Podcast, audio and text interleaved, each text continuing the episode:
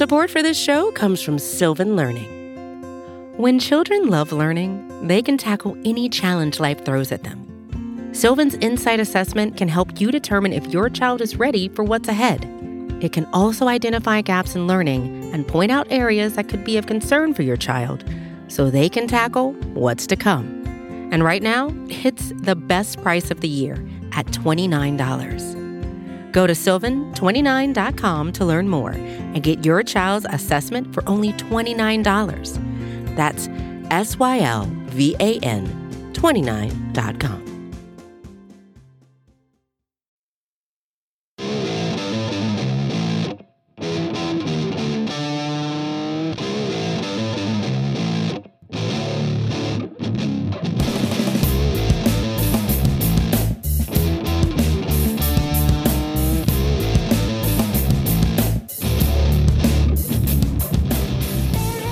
everyone, and welcome to episode 347 of the Battery Power Podcast. I am your host, Brad Rowland. It is Sunday, May 1st, and I am joined, as often, by Scott Coleman, a man who's not felt well recently, but is now alive and kicking. I hope your voice is okay, Scott, because we need you on, on this podcast. I am I am here and off the IL, feeling much better. Thanks, Brad. Hope you're doing well. Hope everybody out there is doing well. Uh, it looked like earlier this week the Braves might finally be getting out of their own way a little bit. And then, of course, we know how the weekend games went. But nonetheless, a whole lot of things to chat about, and always good to be on with you. Yeah, we'll dive in as always. Uh, Scott playing hurt. I am quite literally fresh off of an airplane, like walked in the door, turned the microphone on. So uh, forgive us for any uh, transgressions on this podcast, but we'll do what we can as always. We like to deliver the content in a timely manner. And April is over. It is now officially May, and uh, I'm not sure we're in the part of the season yet where the standings matter, but certainly there is some frustration, as you sort of alluded to a second ago. We'll come back to that. Uh, we should, though, at least start with the uh, headline story of the week. And it's been a couple days now, but Ronald Acuna is back. He uh, did not play games with the Braves for 292 days. That's like, you know, nine plus months. Uh, it's been a long time. He's now back. He came back on Thursday morning after he was fantastic at Gwinnett. Um, it was obviously earlier than anticipated. They tried their best to downplay expectations for Acuna's return. They did a decent job with it for the most part, but uh, he definitely wanted to come back. I thought it was noteworthy even before they called him up that Wednesday night after his game in Gwinnett. He was uh, pretty clearly trying to say that he was ready to go. He told everybody that to the media a few times. And then uh, by 1 a.m. Thursday morning, the Braves were FaceTiming Ronald, uh, and he was uh, being asked if he wanted to play right field. And I guess he started screaming and celebrating. So he was ready to go. He's not quite himself yet, as we've seen. He's actually got kind of off to a slow start, but uh, he returned on Thursday, took Friday off, and then uh, all indications are, at least from Snitker today, he's going to play on Monday. So uh, I mean, obviously, we kind of know the deal here with Ronald Acuna being back and uh, that being a huge uh, boon for the team. But uh, are you fired up about this? it's obviously oh, yeah. their their best their best team definitely includes Ronald Acuna. Yeah, just so happy to have him back, and as as we have noted, and I think most folks we even joke that he is like a cyborg, but he's going to take some time to adjust to big league pitching. And I think Jeff Francoeur on the broadcast today talked about that a little bit. And Ronald struck out a few times these first couple of games, but like there, there's no replicating a big league atmosphere environment. Um, you can do all the the simulated games and pitching in front of 500 people in AAA that you want. Um, but it, it's just going to take a little time for him to get the rust off. But make no mistake about it, this team is so much better with Ronald out there. He's already made an impact, even when he, he's the kind of player that even when he doesn't have a huge game, he still makes an impact on the game more times than not. Um, so to have him back is great. And as you said, it's a shame that Ronald isn't excited to be back. As evidence of a uh, 1 a.m. phone call where he was apparently playing some Call of Duty and yep. the phone rang, and, and now he's back in Atlanta. I'm sure he was after a week or so was more than feeling ready to be back in the majors.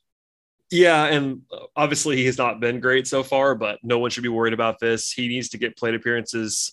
Like you said, can't replicate it. And I do wonder if they're going to have him DH rather than sit now. Like, I don't, I don't know if that will help him or not, just for rhythm rhythm's sake, to just see more plate appearances. I wonder if it's uh, better off for him to be, to be, DHing rather than taking full days off. We'll see how they handle it this week coming up. Uh, there are no days off this week. And by the way, there's also a double header I can't imagine he's going to play. Sorry, there is there is a day off. I lied. There's a day off on Thursday, but there's four games before that. So I can't imagine him playing a doubleheader on Tuesday. He'll probably play one of those games, but uh, he'll be in there. We'll see how much he plays, but certainly uh, the lift is uh, it's sort of speaks for itself. And one of the things that uh, is big about it coming back, um, even if they were full strength, it'd be big that he came back. But we talked about this a little bit last week. Like they have had nothing from the outfield for most of the season, at least on on defense. But uh, early this week, Eddie Rosario had some bad news. Uh, he has had to have a laser procedure on, on his retina in his eye after he had some blurred vision. That I guess might explain how bad he was for the first few weeks of the season, at least in part. I don't want to blame the entire thing on that, but if you can't see, uh, baseball is not a sport where you're going to be able to play very well if you can't see. So, yeah, that's uh, scary stuff, man. A hole in your retina. I had a scratched retina a while back, a couple years, and it took like a good week and a half before I felt like I could see clearly. I can only imagine what it's like having an actual hole in your eyeball. Yeah, no thanks. Uh, hard yeah, pass on yeah. that. Uh, he'll be out apparently eight to 12 weeks, kind of a wide timetable, but certainly going to be out for a while here, certainly into June, if nothing else. And uh, that is a loss. Um, of course, he was not playing well, and there is the discussion to be had about like whether he was the guy to bring back. But they brought him back. Um, it was uh, too early to panic on that, but you know, obviously Ronnie coming back helps to plug that hole. But still, some real decisions to make in the outfield day to day. Uh, there was a great piece written by Stephen Tolbert, friend of the podcast, on battery power about just how bad the outfield defense has been this year. We talked about it a lot, but certainly that's worth reading because you know they were having to play some combination of Eddie Rosario, Marcell Ozuna, and by the way, Orlando Arcia is a terrible outfielder. Not that I was like terribly surprised because he's he's an infielder, infielder by trade, but uh, he's quite bad in, in, the outfield, it seems. So uh, between all three of those guys and then Alex Dickerson, who they actually DFA'd and then brought back to AAA this week, they had four guys, all of whom were at least outfield options that were all playing terribly on defense. And Ronnie will help that, but he's just only he's only one man. Uh, Adam Duvall can only do so much, so uh, that's that's part of this as well. But you know, in theory, you're basically replacing Eddie Rosario with Ronald Acuna, and that's obviously an upgrade. But taking a step back, the best version of the 2022 Braves almost certainly has both Ronald Acuna and Eddie Rosario, at least the full strength Eddie Rosario in the lineup. So that's a that's a big loss. Obviously, we're going to Travis Demeritte later on in the podcast. He's actually had a, a really good couple weeks for the Braves, but st- still, uh, Eddie Rosario they, they have to get him right, and uh, hopefully, all of his downturn is, is, explained by the lack of vision. Yeah, let's hope. And I, I think it it was just more and more obvious a, a couple of games before it came out. I think it was one of those at bats in LA and Eddie was, I mean, I, am not joking. I think his bat never got within a foot of the baseball. Like yeah. it, it, was just clear that he was not seeing the ball. And I think that's um, maybe overused in the big leagues how well you're seeing the ball. Uh, you know, when you're going well, the baseball looks this, like the size of a beach ball. Whenever you're not, it's the size of a pinball and you can't touch it.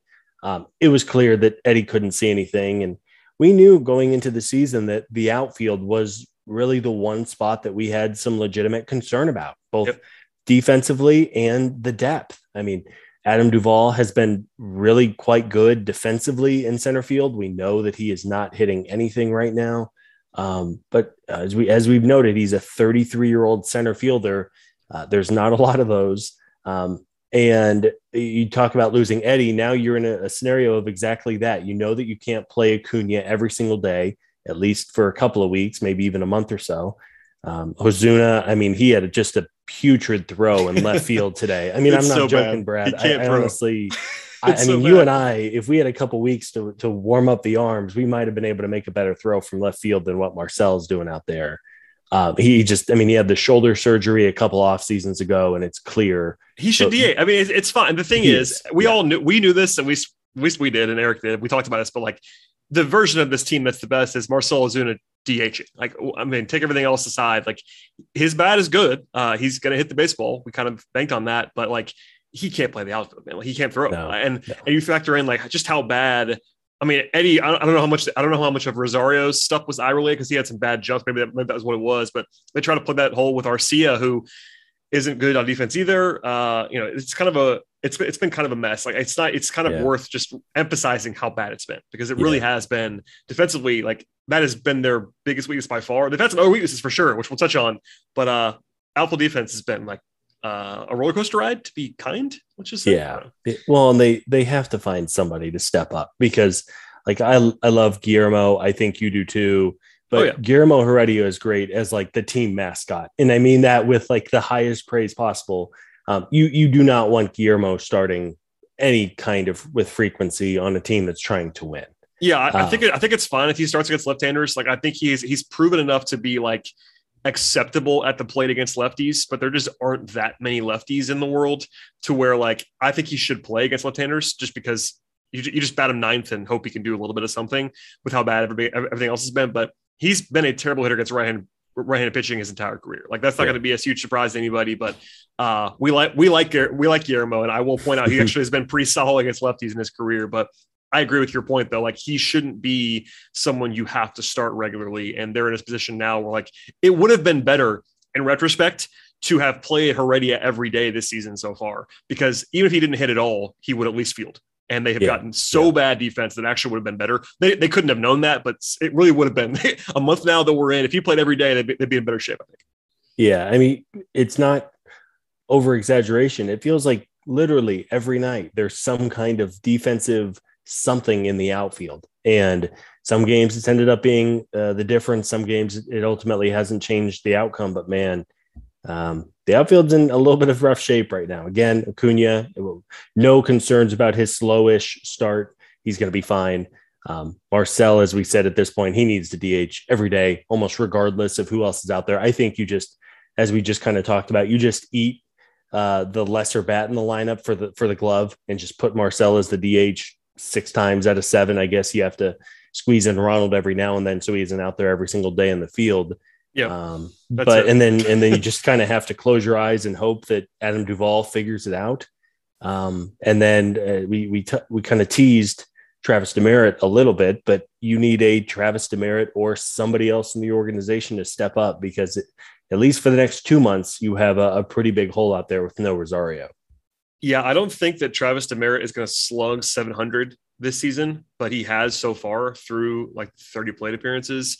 And uh, let's just do this now. I, I think that because of you know they, they had to choose something to do um, when Ronnie came back, and they chose to pull Dickerson, DFA him, and they've since brought him back, and they decided to keep Demeritte. And you know, Demeritte had an inside the park home run. He had a home run before that. He's slugging, like I said, 708 this year so far.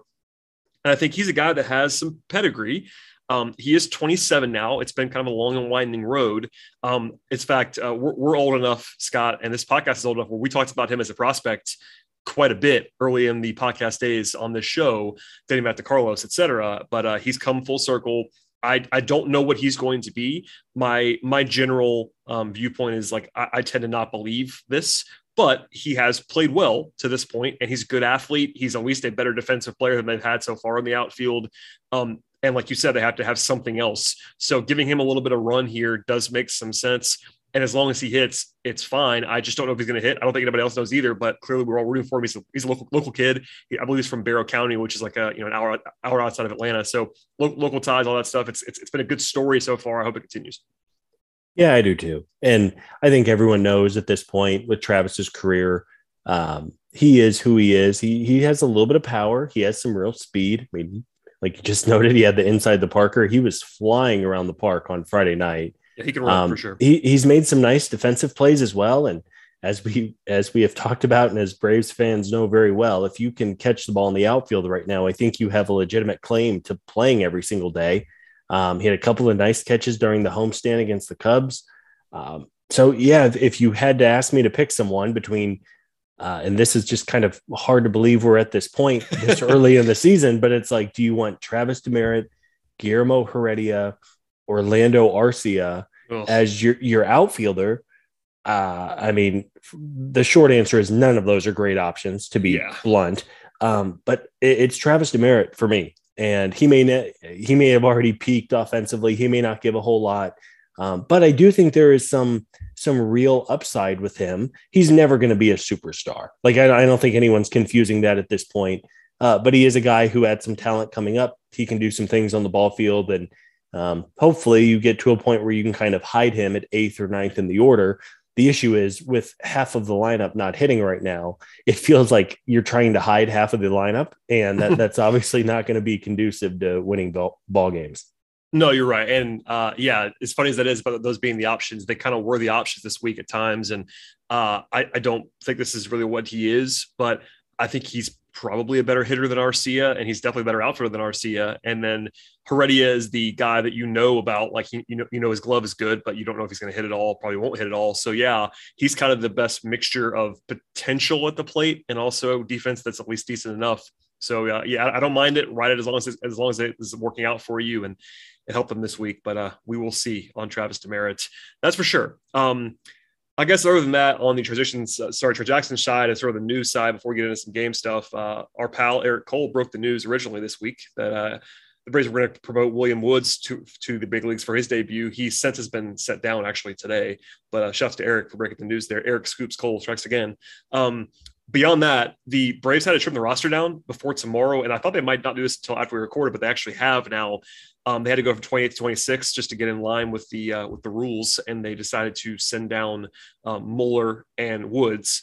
Uh, Muller, as we'll come back to later on, was not good today.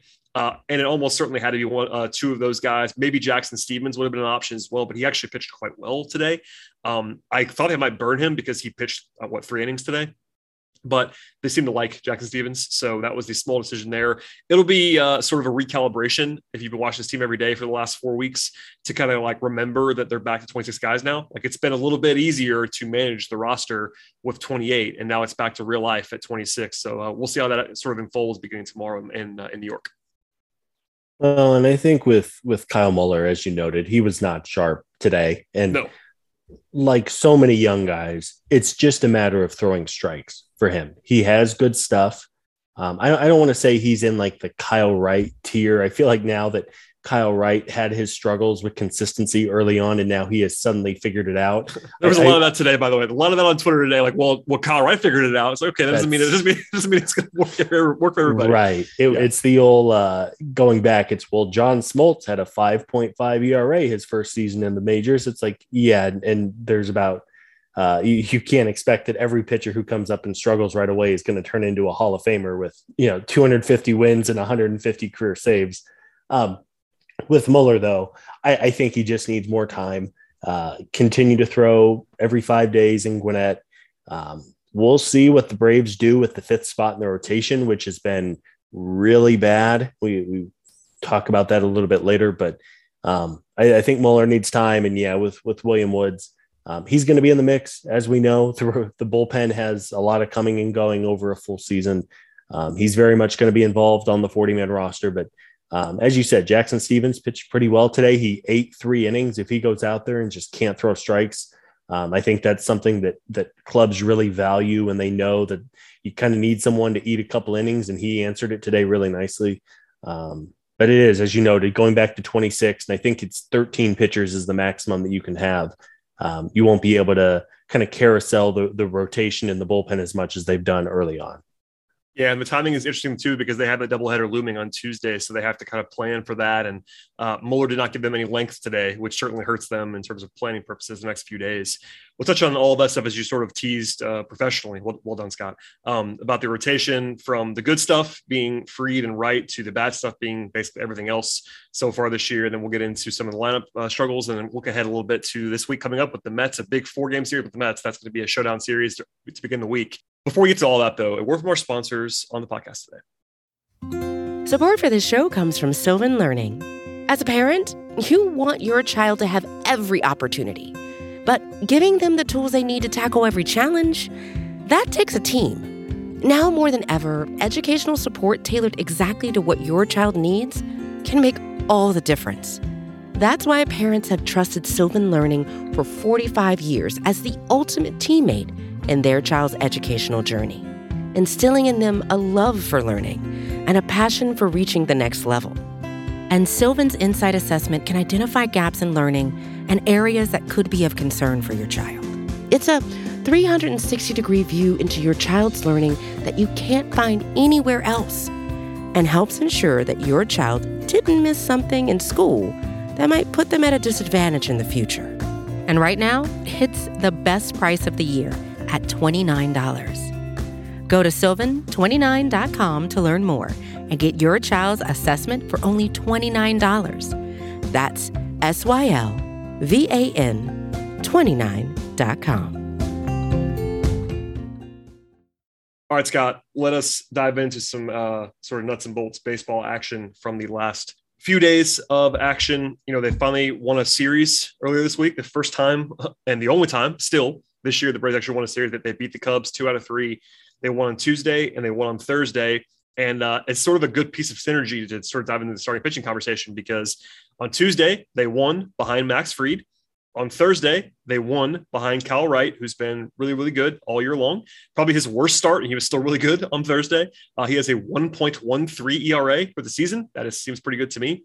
And then, of course, the game they lost was when Charlie Morton was quite bad on Wednesday. So it's really uh, it's not always that simple to sort of discuss this stuff. But those three guys, it's interesting uh, all the way through. I sort of made the joke today on Twitter about how bad the rotation has been. Sands, Wright, and uh, Wright and Fried, and uh, I, I, I sort of compared Kyle Wright to Sandy Koufax uh, on that on that tweet. But uh, even yeah. with Wright uh, and Fried being awesome, the Braves starting pitchers have a 4.91 ERA. That includes Wright's one point something and Fried been really good. That is number sorry, sixth worst in baseball. Uh, part of that is Morton. I want to start with the positive though. Let's spend two seconds at least talking about how good Fried and Wright are because uh, everything else is pretty ugly after that. Yeah, no, you you nailed it, and I think we've seen you know, Max, his first two starts were not great. He had some just no. bad luck go against him. Like that that start against the Nationals, they they scored a couple of runs in an inning where the ball didn't leave the infield. And it's like, okay, what are we doing here? Like, come on, give the guy a break. Um, yeah, it's it's it's amazing that for as much as the Braves are struggling, I don't think anyone had Kyle Wright as like a top three starter in the league. Well, so other, than, other, than, you, of course, but yes, nobody uh, else. Naturally, it was my third year of predicting it. At some point, it has to go right, right? Um, but uh, Braves are ten and thirteen. I know it's only been four starts, but man, like Kyle Wright has kind of saved. Uh, it's hard to save a season. I don't want to go that far, but man, he has kind of saved the team early on because I don't think anyone had Charlie Morton struggling the way he has early on. Um, Ian Anderson, it's not always pretty. He's he's had a couple of good starts and a couple of not so good starts, and then as we've talked, the fifth and even sixth spot in the rotation has been a black hole. Um, but yeah, thank goodness for Max Fried and Kyle Wright because they are two of the only few things that have gone right with this team through the first month. Yeah, Anderson um, is kind of in that middle where like he hasn't been bad enough to uh, create alarm, but he also hasn't been good. His ERA right now is 4.66. Um, peripherals are kind of a mixture. He's given up a lot of home runs and a lot of walks so far, but everything else is pretty good. His ground his ball rate's pretty pretty good. So we'll see on uh, on Ian. I kind of feel the same as I've felt before on him. So we'll see. But uh, I guess we have to talk about Charlie Morton a little bit, um, just because you know the concern with Morton, of course, is that he's is, is he's old and he also has the injury that he came back from. Um, there was some safety there. He's kind of always been good, and uh, the I guess the one I saw him. I saw that signing referred to as risky today, which I found to be kind of silly. Like that, it's not really risky to sign Charlie Morton to a one-year contract when he's been good his entire career, basically since he found it as a veteran. But uh, the risk, if you want to say that, is that he was old and injured, and through four starts, he has a seven ERA. Um, his peripherals are not good either. Um, he's got a lot of walks, not a lot of strikeouts. He's not missing bats. He had a pretty interesting quote that he gave. Kind of not not sure if he was surprised or what he's not been missing bats, but he sort of at least acknowledged it and the hard hit rate is not super high for him, but everything else is not looking great on the peripheral side. All of his StatCast metrics, if you like that kind of stuff, do not look very good right now. I still um, tend to think that he will figure it out because he's just figured it out for such a long time. But that is a concern when you're talking about a guy who's older than I am. And that's the baseline that I use as, as to whether you're old at this point in time is if you're older than I am, he's older than I am. And uh, that's not great. So, I mean, I guess the, uh, million dollar or twenty million dollar question, Scott, is like how worried are you about Charlie Morton? Like it's, it's too small of a sample size to actually like make, make decisions, but are you in full alarm mode now?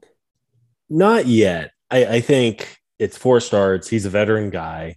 Um, the stuff is still good. It's not like he's seeing a drastic drop off in velocity or something like that. And you start to wonder if he's hurt or a dead arm after a lot of innings last year. No, uh, those things to me seem fine. Um, I, am not hitting the panic button yet, though.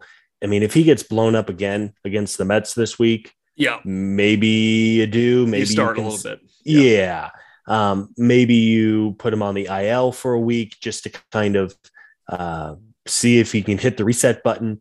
Um, it, it, it's just so early. He's a veteran guy. He, I'm sure he has his spring training routine down, being around for 15 years now, and obviously it was a shortened spring.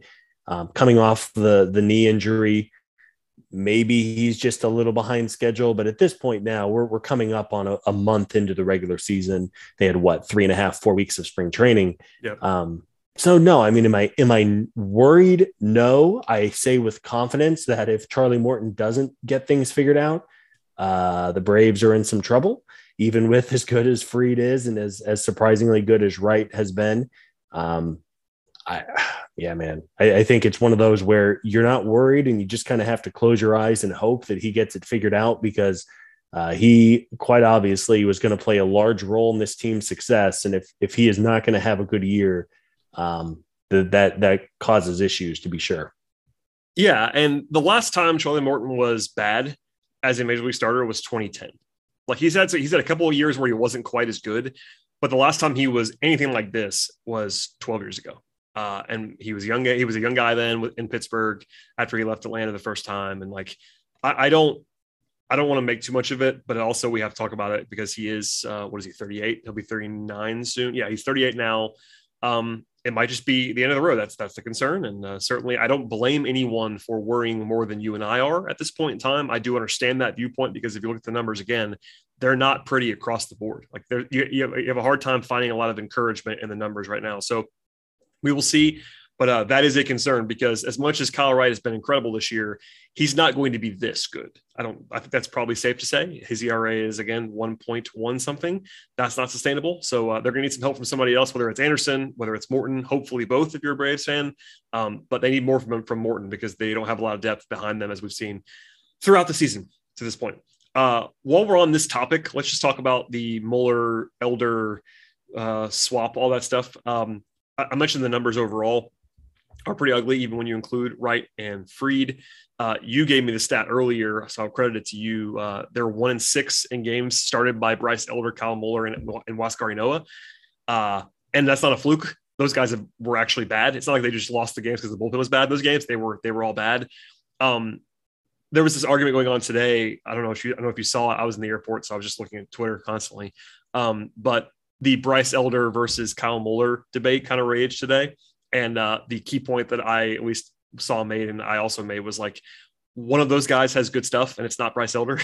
My apologies to Bryce Elder, who's uh, who's very young still, but uh, he has not been able to, to command anything, and that's just not going to work for him with his current stuff. Whereas Muller uh, at least has big time stuff. But uh, you talked about it, so I'm going to defer to you. Like they've done the six man rotation. I kind of get why they did it today. Um, there's the whole Strider conversation to be had as well, because he's looked very, very good outside of one very bad blow up outing. He's been kind of dominant. He was awesome over the weekend. What do you want to see moving forward? Like they have this spot later on this week where it's like either going to have to be Strider or they have to go back to one of these other guys. Do you want to see Strider in that spot?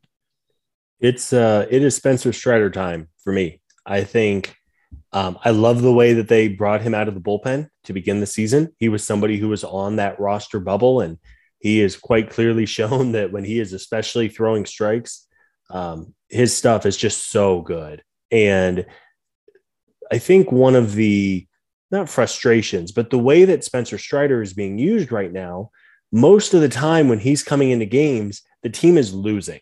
Yeah. And I, I don't love that for him because he, as you noted, other than that one kind of blow up game where he just did not have any command, um, you know, he's been dominant. I mean, he strikes out what 50% of the batters that he's seen so far. It's not quite that good, but it's probably decently close. Um, I think it's time to let him start. He's just the way he throws. He's probably not a guy who's going to work six or seven innings, although uh, Bryce Elder is not a guy who's going to work deep into games just with the stuff he has. He just doesn't have enough secondary and uh, secondary pitches to get big league hitters out, let alone once, but two or three times. Uh, maybe they give Huascar Ynoa another shot here uh, down the road. Um, I, I, do think Kyle Muller needs more time in the minors. I just don't think he throws strikes enough to to be successful. Um, yeah, give me give me Spencer Strider on Friday night. I think that's against uh, the Brewers, maybe.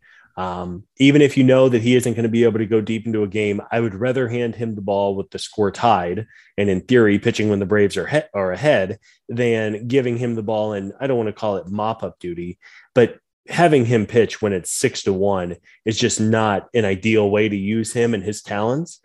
I know you need guys to cover multiple innings in the bullpen, but man, um, the way he throws, and I don't know how you feel about this, but the way he throws, I would much rather give him the ball in the first inning uh, than in like the sixth or the seventh when the, the outcome is maybe already decided. Yeah, I, I think that that's kind of been where I've been the whole time. Not that I, you know, was yelling and screaming for a Strider start at the beginning of the season, but you know, I, am all, I'm always kind of of the mind of let let guys start that can start, and if they think he can start, he should be starting. He's got the best arm by far. He has the highest upside by far of all these guys, and uh, he was already up in the big leagues. And I, I, get that maybe they think because he can throw the way he throws, his stuff is playing up to where he's useful in the bullpen. But like you mentioned, he's really only being used in these weird, you know, long release situations. And that's not the worst thing, but you don't want to use him like, like Josh Tomlin. And that's kind of how he's been used so far this year for the most part. Um, and they're obviously very different pitchers, clearly. But uh, I would like to see them try it. If it doesn't work, it doesn't work. But uh, you know, Strider versus Elder, Muller, Ynoa, I know where I want to be out of the, out of those four guys. And you know, as they chopped out the rotation down to five guys, that, that's the one spot because of the way that Wright is throwing. He's obviously going to be there for a while, hopefully. Um, yeah, I would. I like. I like it to be Strider. I think he's got the best combination of everything going between upside, even projection right now, etc. Future facing. Yeah, it's time. I think. I think you're right, and I think. I mean, based on the move they did today, they could they could still change stuff. I want to be uh, very careful to say that he's going to start Friday. We don't know that to be sure. Um, but at the moment, he's the only guy on the roster that's a logical starter for Friday. Now they could obviously yeah. call somebody back up, but uh, you know, if it's me, I just say tomorrow he's starting on Friday. If it's yeah. me, but we'll see. See what he can do and see how they do have the off day on Thursday, but see how the four games in New York go um, and how much he's needed. Um, hopefully they can avoid. He might make an appearance and just kind of make it a de facto bullpen appearance for the week for him. Um, we'll see how they use him, but um, if you're looking for a, a, positive or a way to look at this that's not as doom and gloom, the Braves are 10 and 13. And as we noted, they are one and six in games where Ynoa, Muller, or Elder have started. So that means they're nine and seven in games where those guys aren't starting and quite obviously, teams, everybody has a fifth starter. Very few teams uh, are happy with the production their fifth starter gives them. I would probably count on one hand the number of good five starters across baseball. Um, but if, if you're looking for a positive or a, a way to kind of look at that ro- that record through the first month, uh, nine and seven on days where those three don't start, and one and six whenever they do.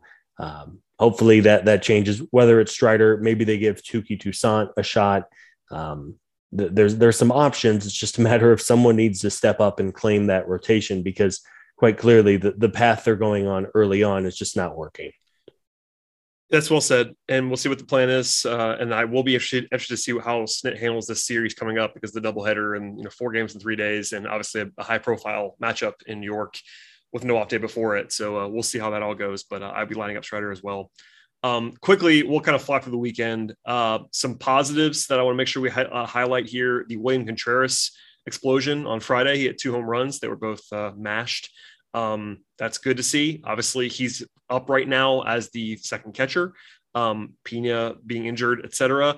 Um, you know, we've kind of all liked his bat for a long time, but him playing is not a bad thing. And it's a reminder of the potential upside of Contreras' bat. It's obviously just one game, but that's been the thing that everybody loves about him for a long time is just his bat could be, I want to, I to emphasize, could be very good one day. And uh, obviously we've seen signs of that. Yeah. I, every ball he hits, hits hard. Like his, his hard hit rating is really high. Um, his home run rate is really high as well. He clearly has, and he's a young player, like all young players. He has some learning to do at the major league level, but um, yeah, it's hard not to be impressed. It seems like every time he gets into a game, um, he uh, he makes an impact one way or the other. And I think there's uh, some real upside with him. I, I, think we still like the Manny Piña signing just because he's a yeah. a solid veteran. You're going to need. No team makes it through a full season with only two catchers, and if you do, thank your lucky stars because it's not going to happen again the following season, more than likely. Um, it's just uh, it, it's good opportunity for William to learn a little bit at the big league level, and um, he's going to be in the mix as we've talked about. Yeah, it's like he's he has like 200 plate appearances now in the majors, and the numbers are not like ridiculously good. He's like he's been basically league average, but he, his ISO is like 200 plus. Like the power has played. Like he strikes out a lot still. He you definitely see that he's a little bit raw at times at the major league level, but when he connects, to your point, he makes great contact uh, and hits the ball uh, hard and a long way. So we'll see. But as far as uh, number three catchers are concerned, he's a luxury that the Braves do have. He's one of the one of the nice depth pieces on this roster because a lot of teams, as we've said forever on this podcast, their their second catcher is bad enough. You go to their third catcher and it's just an absolute death march. And with the Braves, Contreras is probably a better hitter than a lot of teams' starting catchers in baseball right now. If you factor all that in, obviously his defense is not quite that level necessarily, but uh, him being your third catcher is a pretty good spot to be in. So there's that. Um, if he continues to hit, just looking at this lineup, and I don't know how and and how honest they were being when they talked about William being in the mix potentially as like a corner outfielder, but if he continues to hit, is it impossible to say that maybe he gets a chance to be an outfielder for this team for a little bit? Well, that's why it was so frustrating when he was up before and he, and he never played. It's like, well, why are you carrying him as a third catcher if he's not going to play when um, when you're trying out Arcia at DH and you're trying out Arcia in the outfield. And I'm not, I'm not, I'm not picking on Arcia right now, but like as an example of just like how dire it was and to not play him. Yeah, I mean, I, I think if if they felt that he could play an acceptable corner outfield, it wouldn't be a bad thing to try him. Now, obviously, right now with Piña out, they probably want to be a little bit more careful with him. Oh, for sure. For um, sure. But when Piña comes back, certainly if it's still as dire as it's been in the corner outfield spots, then yeah, it wouldn't be the worst thing in the world. Um, you know, is he going to be better defensively than, than Ozuna? I don't really know the answer to that. Um, but that's a question to ask eventually if he's still hitting when Piña comes back. Um, who do you hate less in a corner spot between Ozuna yeah. and Contreras? But uh, yeah, he's not. I mean, he's an option. If nothing else, I think you you trust his bat at least a decent amount. He's a better hitter than Arcia, I would imagine. He's probably a better hitter than Heredia in most situations. So, like, if you want to trot him out there and give it a chance, um, him versus Demeritte's interesting. If Demerit were to cool off, as he probably will at some point, we'll see. But yeah, it's not the worst thing in the world to think about because they've already been talking about it out loud. And if he's hitting, he's hitting. I, w- I do want him to play long term. Um, that was one of the things we, that we talked about when, when he went down to Gwinnett was that he does need to play. He's still a young guy. He needs to catch. He needs to play because they still believe he's a catcher long term, and that that is worth noting. But uh, his bat is interesting, so we'll see. Yeah, and his long term value is obviously tied to catching, right? Like mostly, I, for sure. Yeah, I don't want it to sound like I'm I'm saying he needs to transition to the outfield or anything like no, that. No, it only matters because of how bad it's been elsewhere. Like if, if they had yeah, their normal yeah. outfield, we're not having this conversation. I think I, I, feel pretty good about that. If they yeah. have, if Eddie Rosario is Eddie Rosario, um, so far we don't talk about that probably, but he's uh, he was bad and now he's hurt. So that's another option, and uh, it's kind of dire, but it's something to talk about. Um, one more positive thing, Scott, and that's Austin Riley. Uh, Riley has been the one guy throughout the year that has kind of raked. Obviously, Matt Olson started out great; he's cooled off, but Riley's been really good all season long. Um, he is slugging 571, six home runs.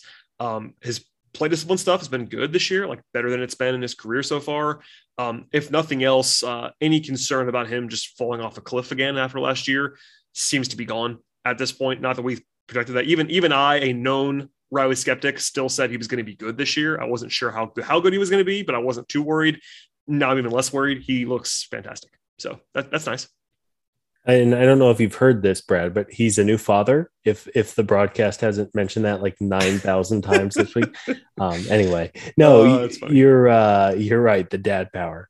Um, dad take, power. Take a shot every time. Um, no, Austin has been truly like him and and Ozzie Albies have been the most consistent, I think, in the lineup. Looking, I mean, Matt Olson didn't make an out the first two weeks of the year, and then he doesn't have a hit the next week and a half. Yeah, so Matt, Matt, Olson uh, is six of his last 44 with four yeah. walks. Uh, and just to say this out loud, I know you probably know this if you listen to this podcast, but if you don't, if you're a new listener, uh, I am not at all worried about Matt Olson. I want to say that one more time. No, no. Not at all worried about Matt Olson. Matt Olson is really good. Uh, he's been bad for the last week and a half. That's okay. It's going to happen sometimes. He's good. Yeah.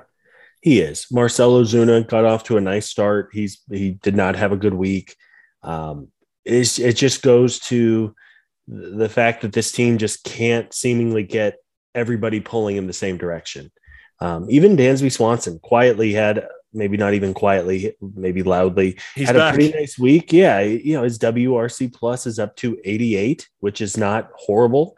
Um, he's still striking out, though it's not quite as bad. Um, Travis d'Arnaud, when he's out there, granted he's not an every single day guy, but d'Arnaud is hitting pretty well. Um, but again, it just seems like you have only two or three guys hitting at any given point, and then just when somebody else starts to get going, one of those guys who was hitting the week before cools down and suddenly can't hit the ball. Um, it, has been shades of. There was a lot of talk today about this, just shades of last year's team where it would seem like they're getting good pitching, but they're not scoring. And then they were scoring, but then the pitching wouldn't follow through.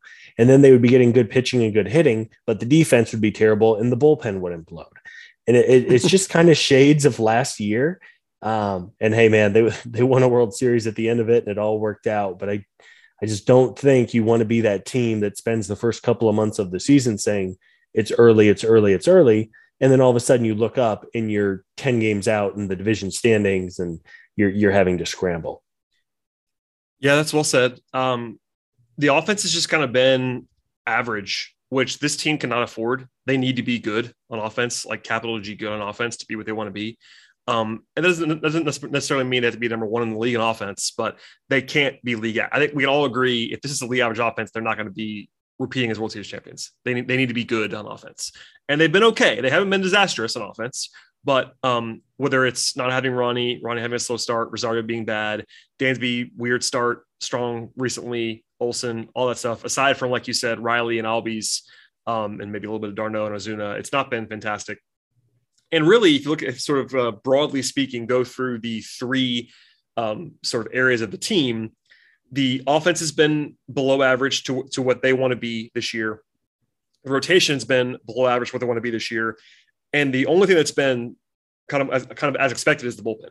Like it hasn't been like number one in baseball, but they're like top seven or eight in baseball in ERA. Like they've been good. I mean, it's not been incredible, like completely lights out, but all things considered, the bullpen's been not a problem at all. It's been pretty good, and uh, everything else not so much. So yeah, I think it's it's interesting to kind of talk about this versus last season, and I, I don't want to go up to that crutch too often, but I think out of most people in the world, we probably pointed out uh, more than most how uninspiring last year's team was until August. We kind of, and you can't ignore that altogether. Like it didn't matter in the end. And we always say that as well. Uh, at the end of the day, they got hot at the right time. They won the World Series, and you can't take, take, take that away. But they do have to uh, kind of figure out what they are because through 23 games, they're 10 and 13. And uh, I think it was Steven that pulled this. I saw it. Um, ESPN's Power Index had the Braves with the easiest schedule in baseball so far. And to be 10 and 13 against that schedule is not what you want at this point in time. Uh, it's obviously quite early still, but this is a, a, one more one more funny stat for me before I give it back to you.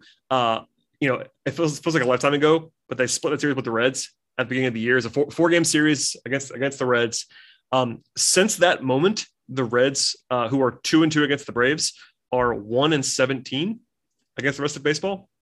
So I don't know if that's just the Reds being uh, better against the Braves than anything else, but uh, that was kind of a roller coaster ride. So good example of the the schedule's not been great for the Braves so far, and they've not No. they've not capitalized.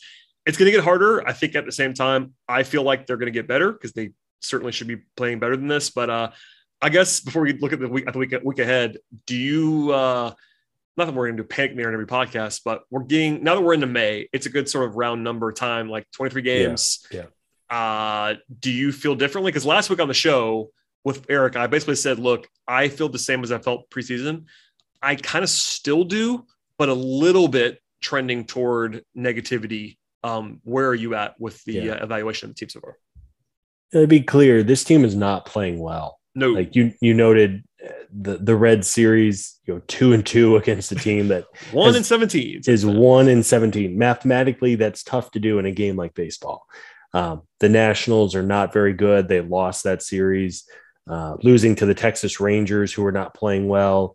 Uh, I mean, the Rangers pitching staff is a joke, and the Braves just could not score. And, and that just speaks volumes to how badly this lineup is struggling. Um, we'll see. I mean, Brian Snitker is the king of just slow and steady and consistent. Um, maybe he changes some things up. I know there was some chat today about maybe he should move the lineup around a little bit, maybe move like Ozzie up to two, or even like Travis d'Arnaud, who's hitting and getting on base, maybe moving him up to like second. Um, I, I, don't know. At this point, you don't want to panic. Uh, to answer your original question and point, uh, this time a week ago, my concern out of 10 was like a two. Now I'm at like a three. And I hope that this doesn't keep going. And then next week, I'm at a four and then a five and then a six. I'm hoping that they start to figure it out. Maybe a, a high profile, high energy series with the Mets will do some good, kind of give everybody a kick in the pants a little bit. Um, again, it's it's still early. They have 139 games to go, but as as we've talked about, you again, you don't want to be the team at the All Star break and you look up at the standings and you're a dozen games back. And I'm not saying this is going to happen, um, but you can't just bank on the division being bad as the way that you make the postseason, which was quite literally, again, as a reminder, if the Braves were in any other division last year, they don't make the playoffs at all. They wouldn't have won any other division. They wouldn't have been a wild card team in either league. Um, so again, hey, you get into the dance and see what happens, but you have to get to the dance and you don't want to wait too long to get things going. Uh, the the 2019 team, if you're looking for a, a, upside, or yeah, it's still early. The 2019 team started 18 and 20, which is not great. 18 and 20, they won 97 games. So is it too early to panic? Yes, there's so much baseball to be played, uh, but let's hope over the next couple of weeks, as the level of intensity goes up a bit, uh, they start to figure some things out. They're not going to have this six man rotation, which, as we noted, we understand why they went to this, but as they are one in six in those games. That's just not great. Um, hopefully, they, they figure out a few things and get back to being the team we thought they were going to be. Yeah, and that's a good time to look ahead to this week coming up. Obviously, we've referenced a few times, but they have this four game series in New York against the Mets. It starts on Monday. There's a Tuesday double double header, and then they play the getaway day game uh, on Wednesday afternoon. Um, on a positive note, the Braves will miss Max Scherzer, who pitched tonight um, for the Mets, so he cannot pitch in the series. That, that's a positive because the Braves, if they if they want to, can use all four of their best pitchers on normal rest in this series. Uh, they have not announced that just yet, to my knowledge. In fact, I'm looking at the page right now. They have not said who's going to start on Tuesday, but they can go.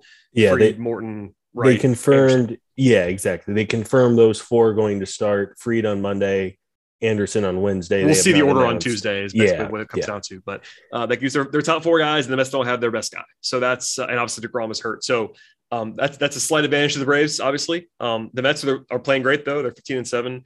Um, the danger, uh, and again, we're not going to panic too much in early May.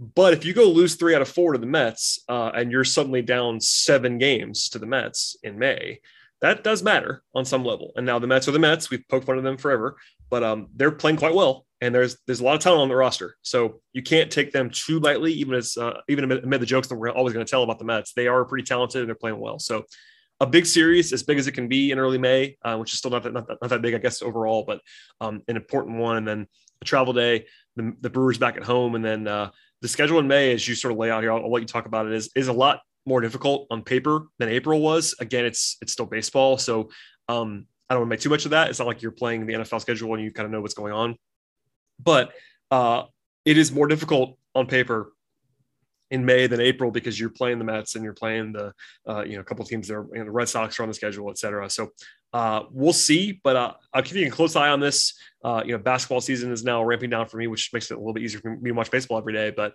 um, the intensity level, as someone who's not looking at the standings very much until Memorial Day, uh, it's May now. May's, May's different than April, I guess. Yeah, yeah, I think we'll know. I, I think a lot of folks realize that that Memorial Day is exactly when I think you can start to count on things that are for real and maybe aren't for real. And um, not that whatever happens on May 30th is going to be locked in for the rest of the season, but I, I think we're going to learn some things about this team over the next couple of weeks. Uh, Ronald Acuna is going to get into a groove. I, I don't think Matt Olson is going to hit like 050 the rest of the way. Uh, no. They're going to figure it out. As we laid out, I'm not concerned yet about Charlie Morton. I'll take the over on him figuring out than not figuring things out. Um, but it, as you laid out, you have four games on the road against the Mets. Then you come back home. You see the Brewers, Red Sox, and Padres, who are all three good teams. Then you go on the road to play the Brewers again and the Marlins, who are an improved young team. A lot of good energy, a lot of good mojo around Miami right now. And then you have four more with the Phillies and the Marlins. So I'm not sure there's a single uh, break in the schedule with that group of teams. It's going to be a tough month. And uh, as, as we've said, hopefully this team, it's still early. Don't want to keep falling back on that. It is still early.